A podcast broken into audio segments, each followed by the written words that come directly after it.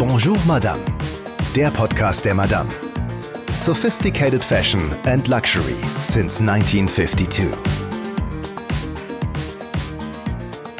Herzlich willkommen zu Bonjour Madame, dem Podcast der Madame. Ich bin Cordula Senft und ich schaue mit Ihnen hinter die Kulissen der Modewelt. Was passiert wirklich in den Ateliers, auf und hinter dem Laufsteg, in den großen Modestätten? Und bei mir ist jemand, der das weiß, die Chefredakteurin des Modemagazins Madame, Petra Winter. Hallo. Hallo. Frau Winter, heute geht's um Designer und ein bisschen auch um die teilweise, wie ich finde, ja sehr skurrilen Fashion-Begrifflichkeiten. Also zum Beispiel, was ist ein Ear-Jacket? Dazu gibt's aber später mehr. Jetzt erstmal Grundsätzliches zur Mode. Christian Dior hat gesagt, Mode kommt aus einer Traumwelt und Träume sind die Rettung vor der Wirklichkeit. Ist das so? Unsere Rettung vor der Wirklichkeit? Ich glaube schon, dass das für, für manche immer noch so ist, aber sehr zeitgeistig und modern verhält es sich gerade ein bisschen andersrum.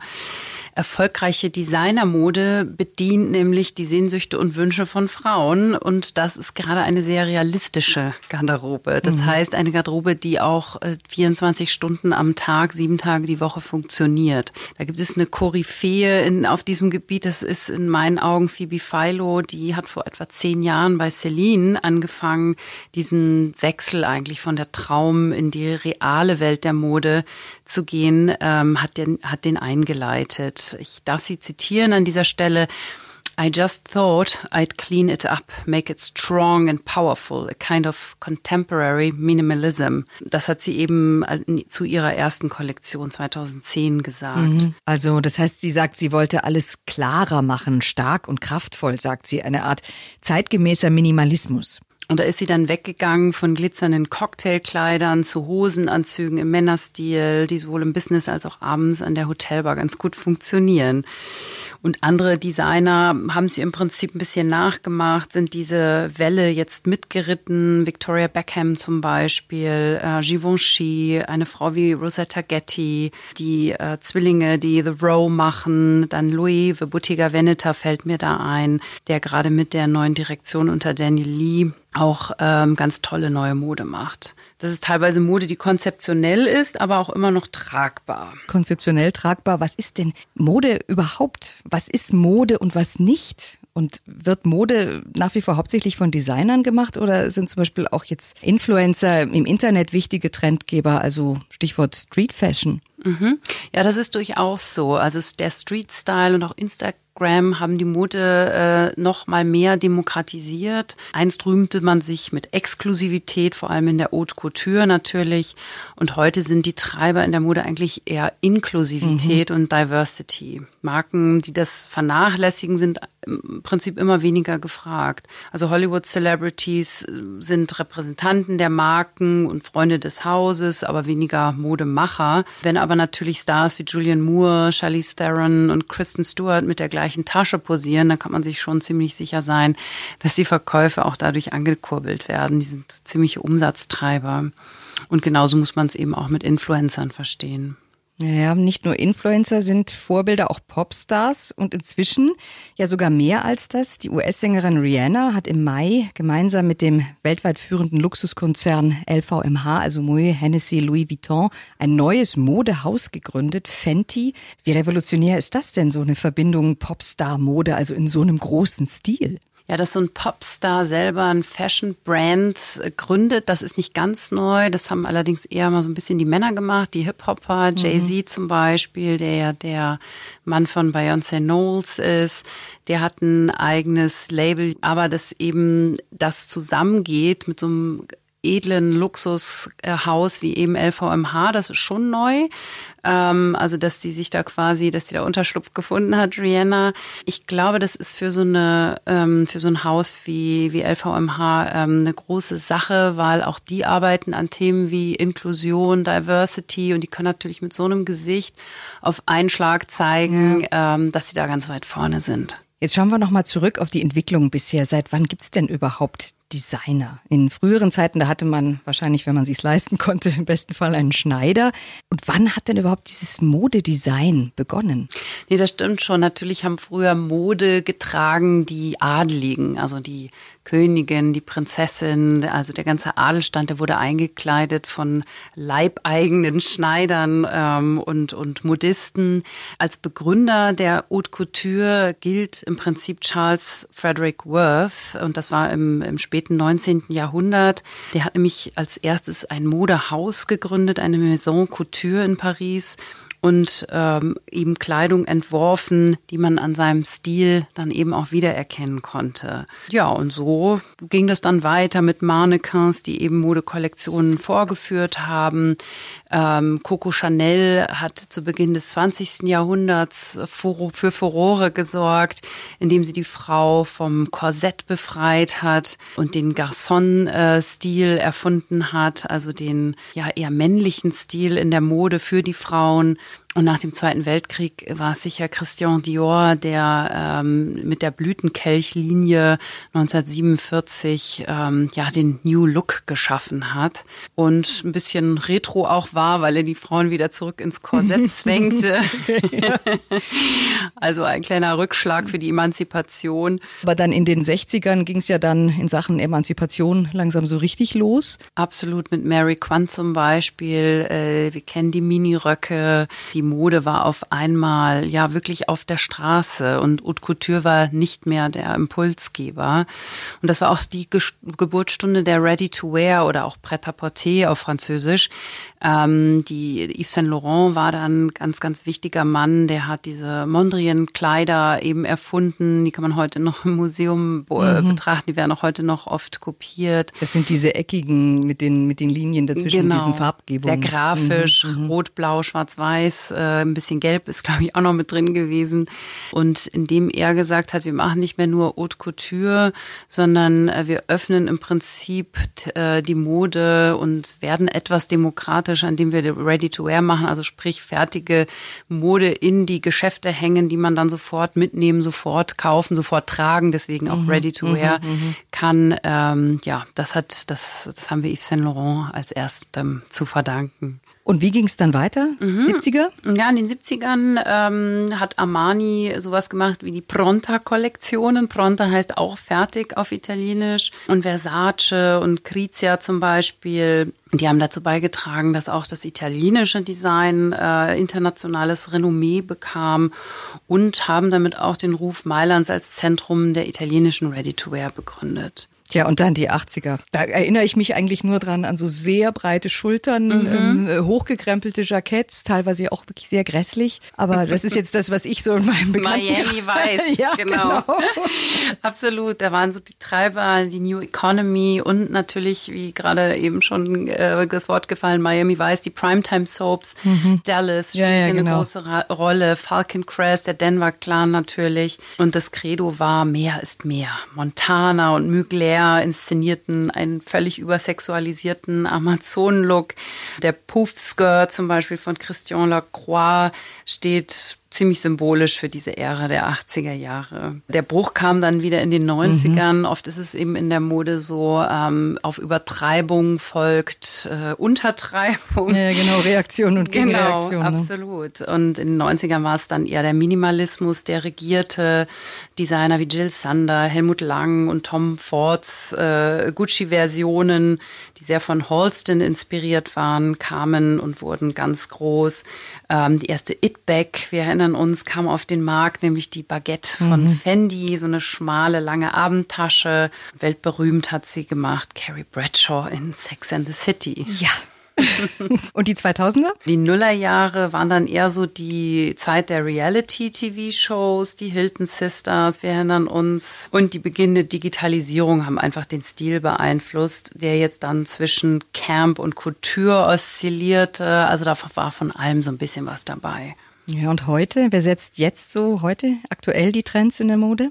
Heute geht es mehr darum, dass die Designhäuser, die Marken äh, bestimmte Stilcodes haben und die auch immer wieder transportieren. Also dass man wirklich erkennen kann von weitem, welcher Blazer kommt von welcher Marke zum Beispiel. Also natürlich kann man an dem Bouclé immer erkennen, sofort, dass es Chanel ist oder eine Kopie von Chanel, je nachdem. Äh, es geht also weniger um Trends, weil alles irgendwie tragbar geworden ist. Die Chefkreativen dieser, dieser großen Marken interpretieren eigentlich die Codes der Häuser immer wieder neu.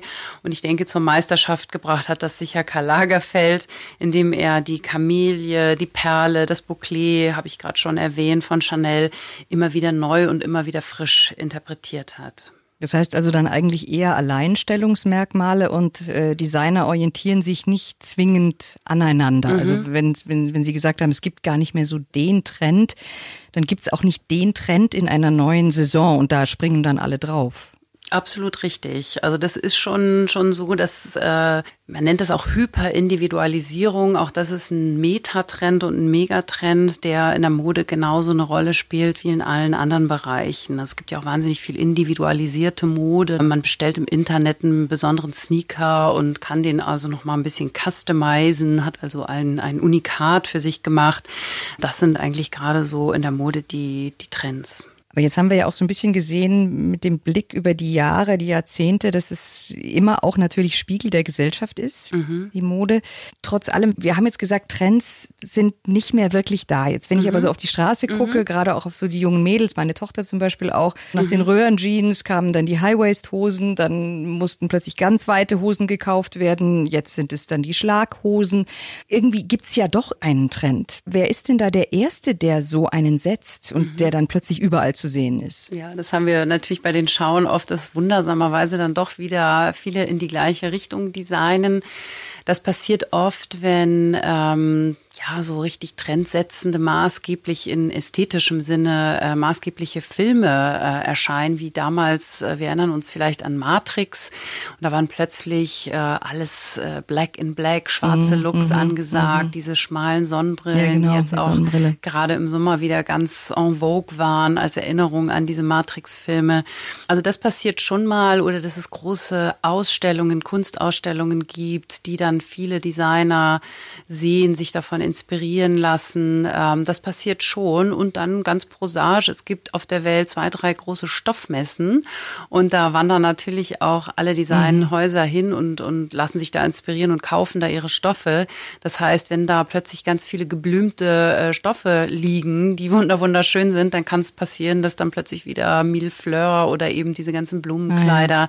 angesagt sind. Ähm, und natürlich ist Mode auch immer so ein bisschen eine Reaktion auf Politik. Also wenn die Zeiten gruselig werden, ähm, wenn alles irgendwie angespannt ist, die Menschen sich überfordert fühlen, vielleicht durch die Digitalisierung dann reagiert die Mode oft mit extremer Romantik und eine Rückkehr eigentlich in mhm, so mhm. Naturwelten, ähm, weil sie einfach wissen, dass, dass das Bedürfnis der, der Menschen ist, der Frauen und, und Männer ist, dann ja einfach zu zeigen, ich trage Dinge, die mich so ein bisschen ablenken von dieser Also dann doch wieder, doch wieder wie Dior, die Rettung vor der Wirklichkeit. Ja, vielleicht doch ein bisschen, das stimmt.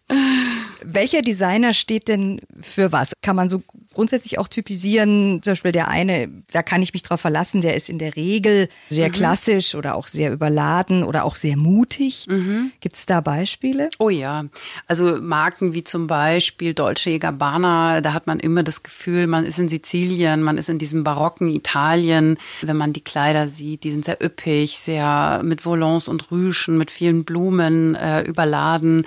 Versace ist ähnlich. Auch Gianni Versace, das war ein Süditaliener. Das heißt, er hat sich natürlich sehr prägen lassen von dieser Zeit, von seiner Kindheit. Ähm, Wo die Frau noch die Frau war?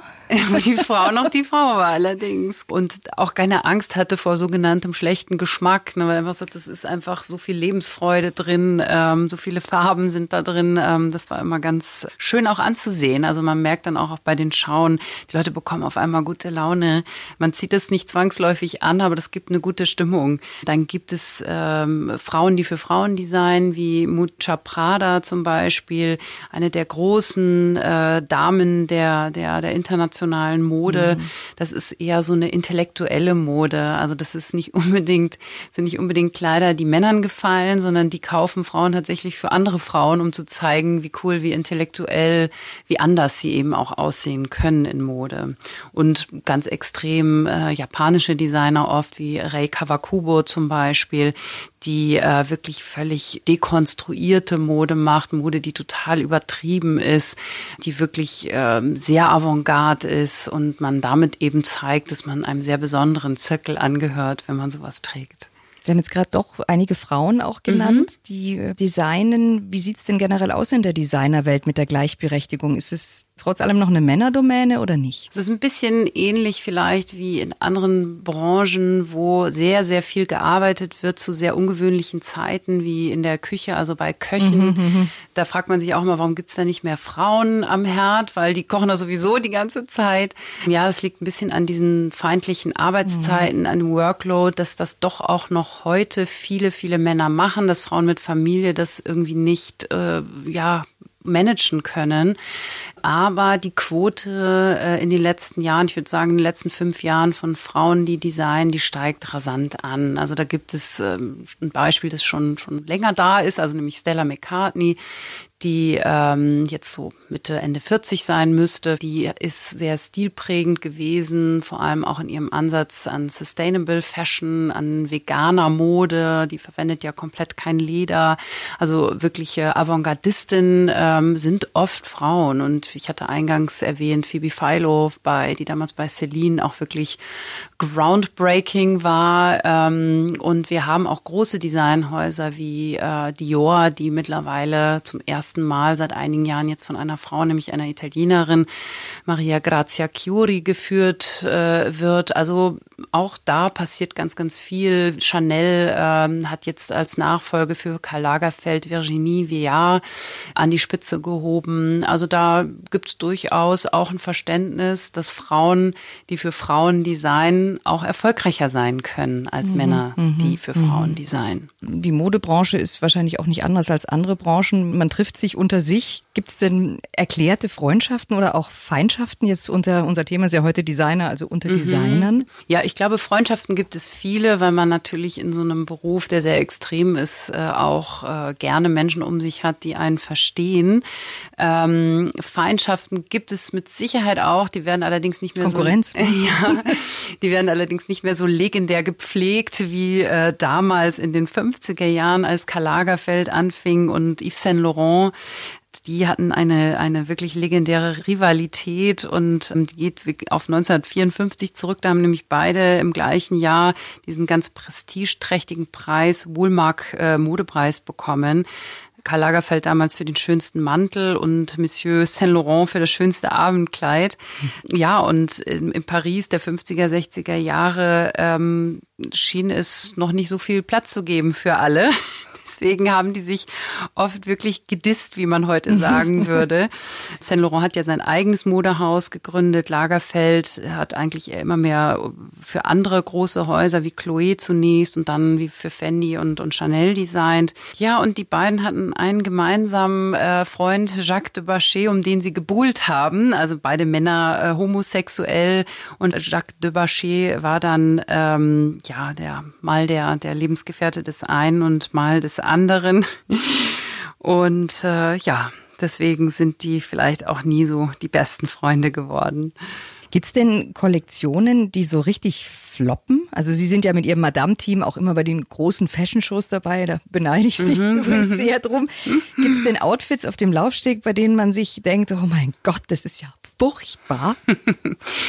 Ja, manchmal wird wirklich übertrieben. Dann denke ich immer, wir sind hier nicht beim Fasching, sondern äh, wir wollen ja auch Mode sehen, die trotz aller Exzentrik auch irgendwie tragbar ist. Und natürlich gibt es auch Designer, die vom Publikum und auch von den Kritikern nicht erhört werden.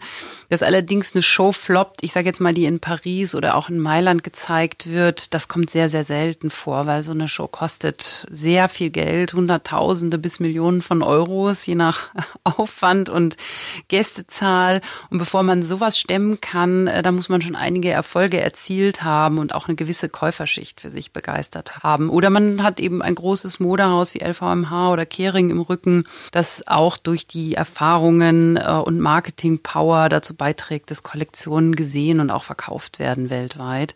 Ja, und trotzdem gibt es auch mal Flops bei Designerwechseln zum Beispiel, als ich erinnere mich als Ralph Simmons, ähm, der zuvor für Dior und Jill Sander äh, designt hat und auch sehr gehypt wurde, als der zu Calvin Klein wechselte, da lagen seine Kleider wie Blei in den mhm. Regalen. Mhm. Unterscheidet sich denn die Laufstegmode von der eigentlichen Kollektion? Wenn ich das manchmal so im Fernsehen sehe, scheint es mhm. so, dass mhm. das spektakuläre Sachen sind, die da rüber wandern. Mhm. Aber ich kann mir nicht vorstellen, dass das jemand im realen Leben trägt. Ist das nur so ein Eyecatcher auf dem Catwalk? Ja, das hat man früher viel gemacht, sogenannte Showpieces entwickelt, die einfach gut aussahen auf dem Runway, die aber eigentlich keiner anziehen wollte. Oft war das auch so mit Rocklängen, Rocksäumen, die sehr, sehr kurz waren am Model, am Mädchen. Mhm. Ne, wenn die so 16, 17, 18 Jahre alt sind, dann sieht, sieht ja alles gut aus und eine Frau im Geschäft äh, kann das und will das aber auch gar nicht tragen. Also insofern ähm, ist das schon so, dass es das mal gab, aber das passiert immer weniger. Ja, warum passiert das immer weniger? Weil die Kollektionen ja für jeden sofort sichtbar sind auf den Social-Media-Kanälen mhm. und die Kunden am Ende sofort gefrustet sind, wenn sie nicht genau dieses Teil auch haben können. Vorher gab es ja immer so eine Pause dazwischen, also die Show die Schauen, die jetzt im Herbst gezeigt werden, zeigen die früher Sommermode. Die kommt also spätestens äh, oder frühestens drei, vier Monate später in die Stores. Das heißt, es gibt immer noch so eine Zeit, und, und eine, eine Phase, wo dann die Einkäufer der Boutiquen zu den Modehäusern mhm. kommen, die Waren ordern und da wird natürlich auch nur das einverkauft, von dem die Storebesitzer sagen, dass sich das auch an die Endkunden verkauft, logischerweise. Ne? Aber gleichzeitig gibt es auch immer mehr andere Formen von Shows und äh, die sogenannten Trunk-Shows zum Beispiel, ein Label wie Moda Operandi, auf, im Internet sind die unterwegs. Was ist eine Trunk-Show? Eine Trunk-Show ist äh, etwas, ein kleineres kleinere, privatere Show. Das mhm. ist ähm, manchmal sogar gar nicht mal mit Model, sondern da hängen die Sachen einfach an Kleiderständern oder sind auf Puppen aufgezogen. Da kommt dann eine ausgewählte Gästeschar, jetzt auch weniger äh, Journalistinnen und Profis, sage ich jetzt mal, der Mode, wie bei den großen Aber es kommen Endkunden. Es, es kommen, kommen nämlich die Endkunden, okay, genau. Die Endkunden. Und das ist bei den normalen Runway-Shows ist das nicht der Fall. Da sind, sitzt keine Endkundin, da sitzen wir, also die Experten der Mode, die Modejournalistinnen, die Chefs Chefredakteurin, die Fashion-Leitungen und äh, auch die Einkäufer der großen Modehäuser wie Bergdorf Goodman zum Beispiel oder Galerie Lafayette, um dann eben die Dinge zu ordern. Und bei einer Trunkshow ist es eben kleiner, privater und da wird direkt an die Endkunden verkauft. Also das heißt, die kann sich das anschauen, kann das pre-ordern, also vorbestellen. Ja, und kann dann natürlich die Ware einige Monate später in Empfang nehmen. Das Gute daran ist, dass nicht so viel Kleidung verschwendet wird, also die dann plötzlich äh, nicht verkauft Kein wird. Fehlkauf oder, oder Genau, so. es gibt keine Fehlkäufe mhm. in dem Sinne. Oder Waren, die dann im Sale landen und wenn sie da nicht verkauft werden, in irgendeiner Form vernichtet werden müssen, sondern auf Bestellung wird geordert, das Zeug wird an die Kunden ausgeliefert und die ist dann im, im Idealfall ganz glücklich damit. Mode auf Bestellung, das heißt, ich kann auch noch etwas an den Maßen ändern. Also mhm. ich bestelle jetzt ein Kleid in Größe 38, aber habe vielleicht mhm. ein bisschen kürzere Arme als jemand anders oder größere Oberweite oder was auch immer. Das ist dann da mit drin, dass mir das nicht ganz auf den Leib geschneidert wird, aber angeglichen. Ja, es kommt auf den Hersteller an. Die großen Häuser mit den bekannteren Labels, die machen das nicht. Modo Operandi ist eigentlich auch nur so eine Plattform, die für die großen Häuser, für Versace und Co. die Mode äh, oder an diese Kunden weiterverkauft. Öfter auch mal besondere Teile, besonders, äh, man nennt das dann immer Kapselkollektionen verkauft, wieder ein neues Thema und ein neues Buzzword. Ähm, aber ich kenne zum Beispiel eine, eine, eine deutsche Designerin, Frauke Gembalis, die ähm, entwirft ihre eigene Mode, zeigt sie in diesen beschriebenen Trunk-Shows und da kann man dann eben ordern. Und äh, ich mache das schon über viele Jahre. Sie kennt meine Maße und weiß, ich bin ein bisschen größer als der Durchschnitt, nämlich 1,80 Meter und kriege dann immer 10 Zentimeter extra bei den Armlängen, bei den Kleiderlängen. Ähm, und das kann kann man natürlich auch idealerweise bei solchen Trunk-Shows äh, irgendwann sagen, wenn man den Designer gut genug kennt oder es ihm auch möglich ist, es zu machen, weil die äh, Kleider natürlich dann auf Aufforderung und, und Bestellung erst überhaupt produziert werden. Wenn ich jetzt an so einer Trunk-Show auch teilnehmen möchte, als Gast eingeladen werden mhm. möchte, wie mache ich das? Manche machen das tatsächlich nur auf Einladung. Äh, die arbeiten ab und zu auch mit größeren Retailern zusammen. Also äh, in, in Deutschland könnte sowas Mai Theresa sein. Und die laden dann wiederum einen, einen Kundenstamm ein.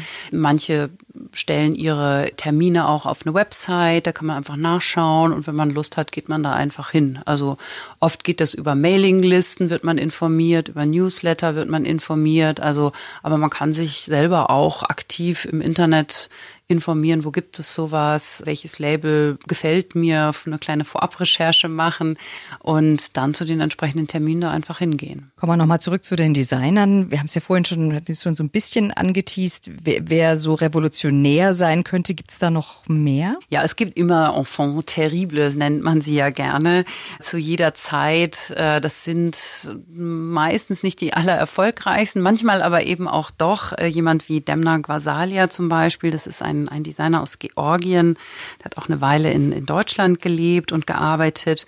Und äh, vielleicht hat der ein oder andere diese DHL-T-Shirts vor zwei, drei Jahren muss das mhm. gewesen sein, gesehen und sich gewundert, warum rennen normale Menschen mit einem DHL, also Paketdienst-T-Shirt rum.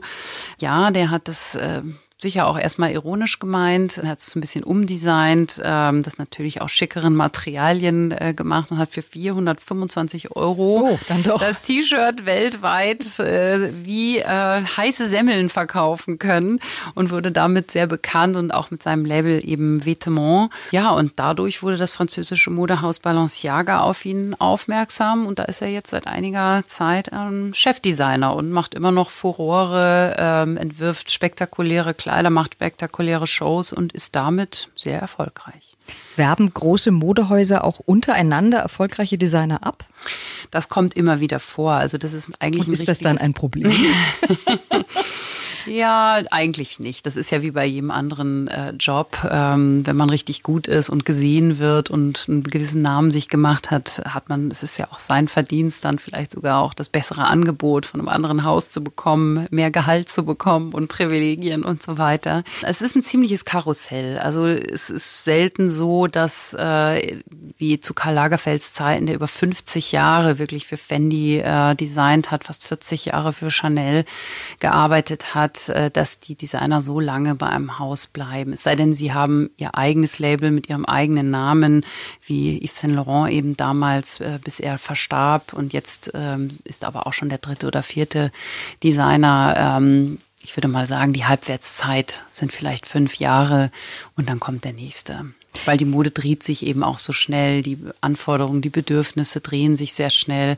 Und da ist man natürlich dann auch versucht, immer wieder neue Impulse äh, zu geben. Äh, und die, die Besitzer dieser Marken müssen den Ball natürlich am Laufen halten. Sie haben gerade erwähnt, eigenes Label. Ist es üblich, dass Designer irgendwann ein eigenes Label gründen oder ist es sogar möglicherweise das Ziel eines mhm. jeden Designers, ein eigenes Label zu haben? Ich glaube schon, dass das der Traum vieler ist, auch den eigenen Namen groß über einem Store in den äh, Logos ja, ja. Äh, der eigenen Kleidung zu sehen. Ich habe gerade Karl Lagerfeld erwähnt, der hatte natürlich auch sein eigenes Label. Ähm, neben seiner Arbeit für Chanel und Fendi war mit dem eigenen Label nie so erfolgreich. Das die Marke, auch wenn er eben in diesem Jahr verstorben ist, gibt es immer noch. Aber ähm, ich glaube, die wird nie äh, in die Nähe kommen von äh, so einer großen Marke wie Fendi oder Chanel.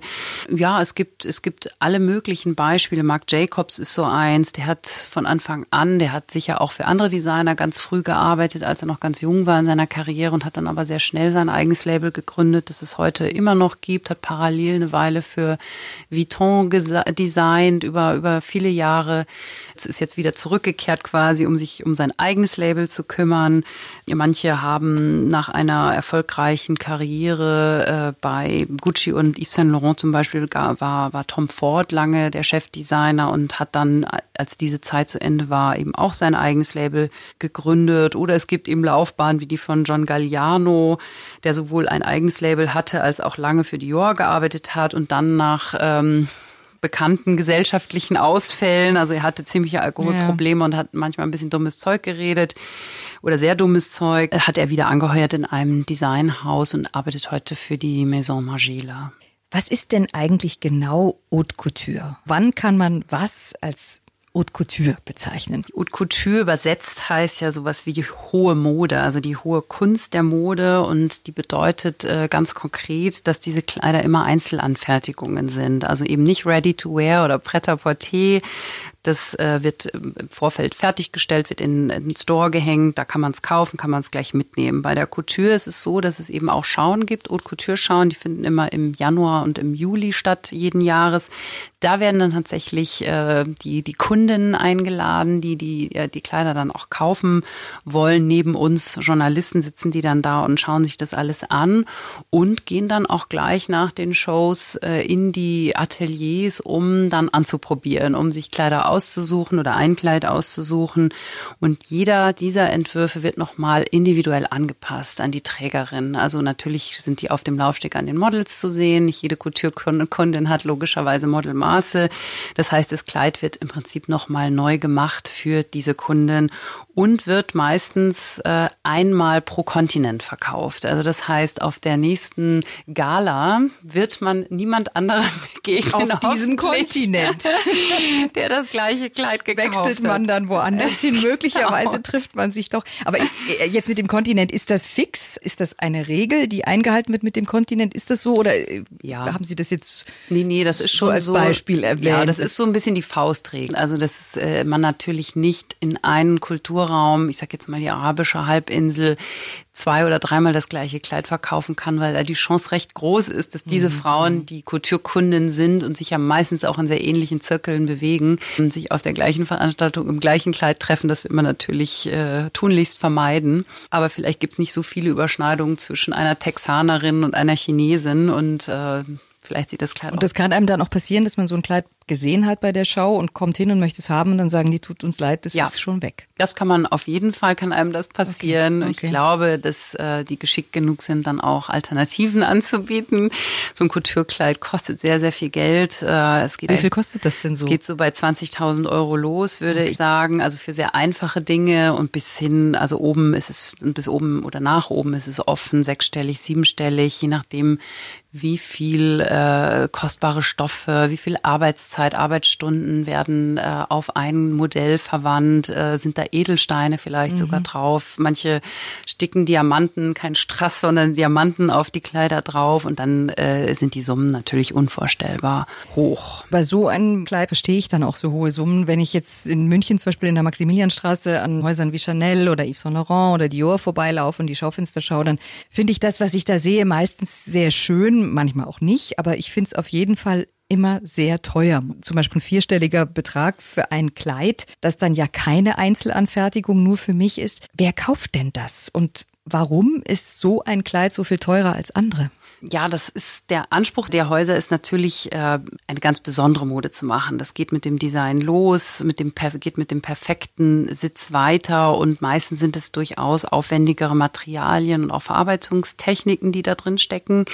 Das ist freilich nicht immer der Fall und manchmal wundert auch ich mich, wenn ich äh, ein, ein Stück Stoff, sage ich jetzt mal, sehe, das sehr, sehr teuer sein soll und äh, sich mir auch nicht erschließt, warum man so viel Geld dafür ausgeben mag. Ich glaube auch, dass der Trend in die Richtung geht, dass die Frauen, die so viel Geld ausgeben für diese Mode, immer anspruchsvoller werden. Ähm, was, äh, da sind wir wieder bei den Themen Sustainability, Nachhaltigkeit, wie ist etwas produziert worden, in welchem Land ist etwas produziert worden und Frauen, die bereit sind, vierstellige Summen für kleine Kleidung auszugeben, legen immer mehr Wert auch darauf, äh, dass die äh, Sachen unter menschenwürdigen Bedingungen auch hergestellt sind. Also eben nicht von 30 Dollar im Monat Arbeiterinnen in Bangladesch, sondern möglichst in Europa mit fairen Konditionen, fairen Bedingungen, ähm, auch mit eben entsprechenden Materialien, die diesen Invest auch wirklich ähm, lohnen. Der Nachhaltigkeit in der Mode werden wir auch noch eine ganz eigene mhm. Ausgabe widmen. Das ist ja wirklich ein Riesenthema. Sie haben jetzt gesagt, Kunden Kunden achten drauf. Das heißt, ich kann aber dann auch bei diesen sehr teuren Produkten damit rechnen, dass ich lange etwas davon haben werde, allein von der Qualität, wenn ich das möchte. Davon sollten, sollte man ausgehen und kleine Einschränkung ist sicherlich, wofür zahlt man eigentlich noch mit? Ähm, natürlich zahlt man auch für die exklusiven Lagen dieser Stores. Äh, wir wissen alle, was ein Shop auf der Maximilianstraße an Miete kostet. Auch da ist man schnell in einem sechsstelligen äh, Bereich monatlich. Also es muss natürlich auch wieder zurückverdient werden. Man braucht gute, äh, gutes Personal. Das sind auch keine Verkäuferinnen, die 2000 Euro im Monat verdienen, sondern natürlich deutlich mehr. Man möchte eine schöne Umgebung schaffen für den Kunden. Der möchte ja nicht diese teure Ware in einer schäbigen Umgebung kaufen, sondern äh, möglichst mit einem Glas Champagner in der Hand. Also das heißt, der Invest und der Aufwand, äh, solche Kleidung gut zu präsentieren und damit eben auch gut zu verkaufen, der ist natürlich sehr hoch und auch sehr kostspielig. Jeder will verkaufen. Wie sagt Wolfgang Job so schön, das Angenehme an der Mode ist, dass sie sich so schnell verbraucht. Neue Begehrlichkeiten sollen also geweckt werden. Wie schafft man das?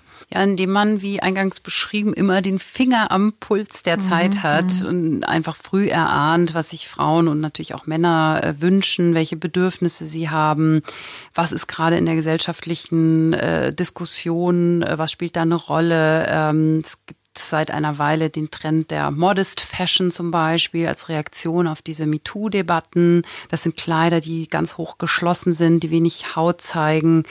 Natürlich muss man auch kulturell erspüren, was den Menschen wichtig ist. Und das sind sicher heute Themen wie Diversity und Inklusion. Mit welcher Sensibilität erspürt ein Designer das? Oder auch negativ gewendet äh, fallen manchen Marken solche Dinge auch auf die Füße. Das Beispiel, das mir jetzt gerade einfällt, ist, ist Gucci. Die haben nämlich mal so einen schwarzen Rollkragen designt ähm, und auf den Markt gebracht. Den musste man sich so ein bisschen über die Nase ziehen und der hat dann so ein, so ein, so ein Mundloch freigelassen, der dann mit einer roten Lippe, mit einer relativ dicken roten Lippe umrahmt war. Also es sah so ein bisschen nach Blackfacing Ach aus. Mhm. und äh, hat dem Haus auch jede Menge Ärger eingebracht und auch finanzielle mhm. Einbußen. Also man wird heute sehr schnell abgestraft, wenn man auch das Falsche macht. Politisch nicht korrekt ist. Mhm. mhm. So, und jetzt zum Abschluss. Wie am Anfang schon angeteased, noch so ein kleiner Exkurs in die extravagante Begrifflichkeit der Modewelt. Mal gucken, ob es jemand weiß, schon von unseren Hörern vielleicht auch. Was ist denn zum Beispiel ein Ear Jacket? Dann lasse ich jetzt immer eine kleine Kunstpause. zum Nachdenken. zum Nachdenken. Ja, bei Ear Jacket denkt man natürlich erstmal an eine Anzugjacke mit Ohren. Nein, das ist es nicht. Ein Ear Jacket ist im Grunde ein Ohrstecker, der aus zwei Komponenten besteht. Einem kleinen Stecker, der direkt am Ohrloch äh, sitzt und einem auffälligeren Stück, welches durch die Biegung äh, dem Ohrläppchen äh, nachempfunden ist. Also der sich eigentlich so ans Ohrläppchen ranschmiegt. Palazzo-Hose. Oh, das ist ganz prosaisch, eine gerade geschnittene Buntfaltenhose im Männerstil. Shoulder Duster. Also der Duster, der staubt ja quasi ab und, und wen staubt er ab? Die Schulter. Das ist wieder ein Ohrring, ah, okay. der bis auf die Schultern reicht. Also ganz lange, feine Ohrringe sind das meistens. Katie. Katie ist einfach ein dicker Seidenstoff. Scallop. Das ist ein Stoff, der wellenförmig geschnitten ist äh, und besonders beliebt äh, ist dieser Stoff als Rocksaum oder auch bei Kleidern. Mhm, das spielt dann unten so schön. Mhm. Und letzte Frage, ein Tanning mit. Da sind wir in der Welt der Beauty. Äh, und zwar ein Tanning mit ist eine, ein Applikatorhandschuh für Selbstbräuner. Ach so. ja gut, dem Thema Beauty widmen wir uns natürlich auch noch ausführlich in einer anderen Ausgabe von Bonjour Madame. Petra Winter, vielen Dank. Ich habe echt Spannendes erfahren heute und ich hoffe, unsere Zuhörer auch. Und wenn Ihnen der Podcast gefallen hat, freuen wir uns natürlich über eine positive Bewertung. Man kann uns auch abonnieren. Adieu und bis zum nächsten Mal bei Bonjour Madame. Wir freuen uns. Danke.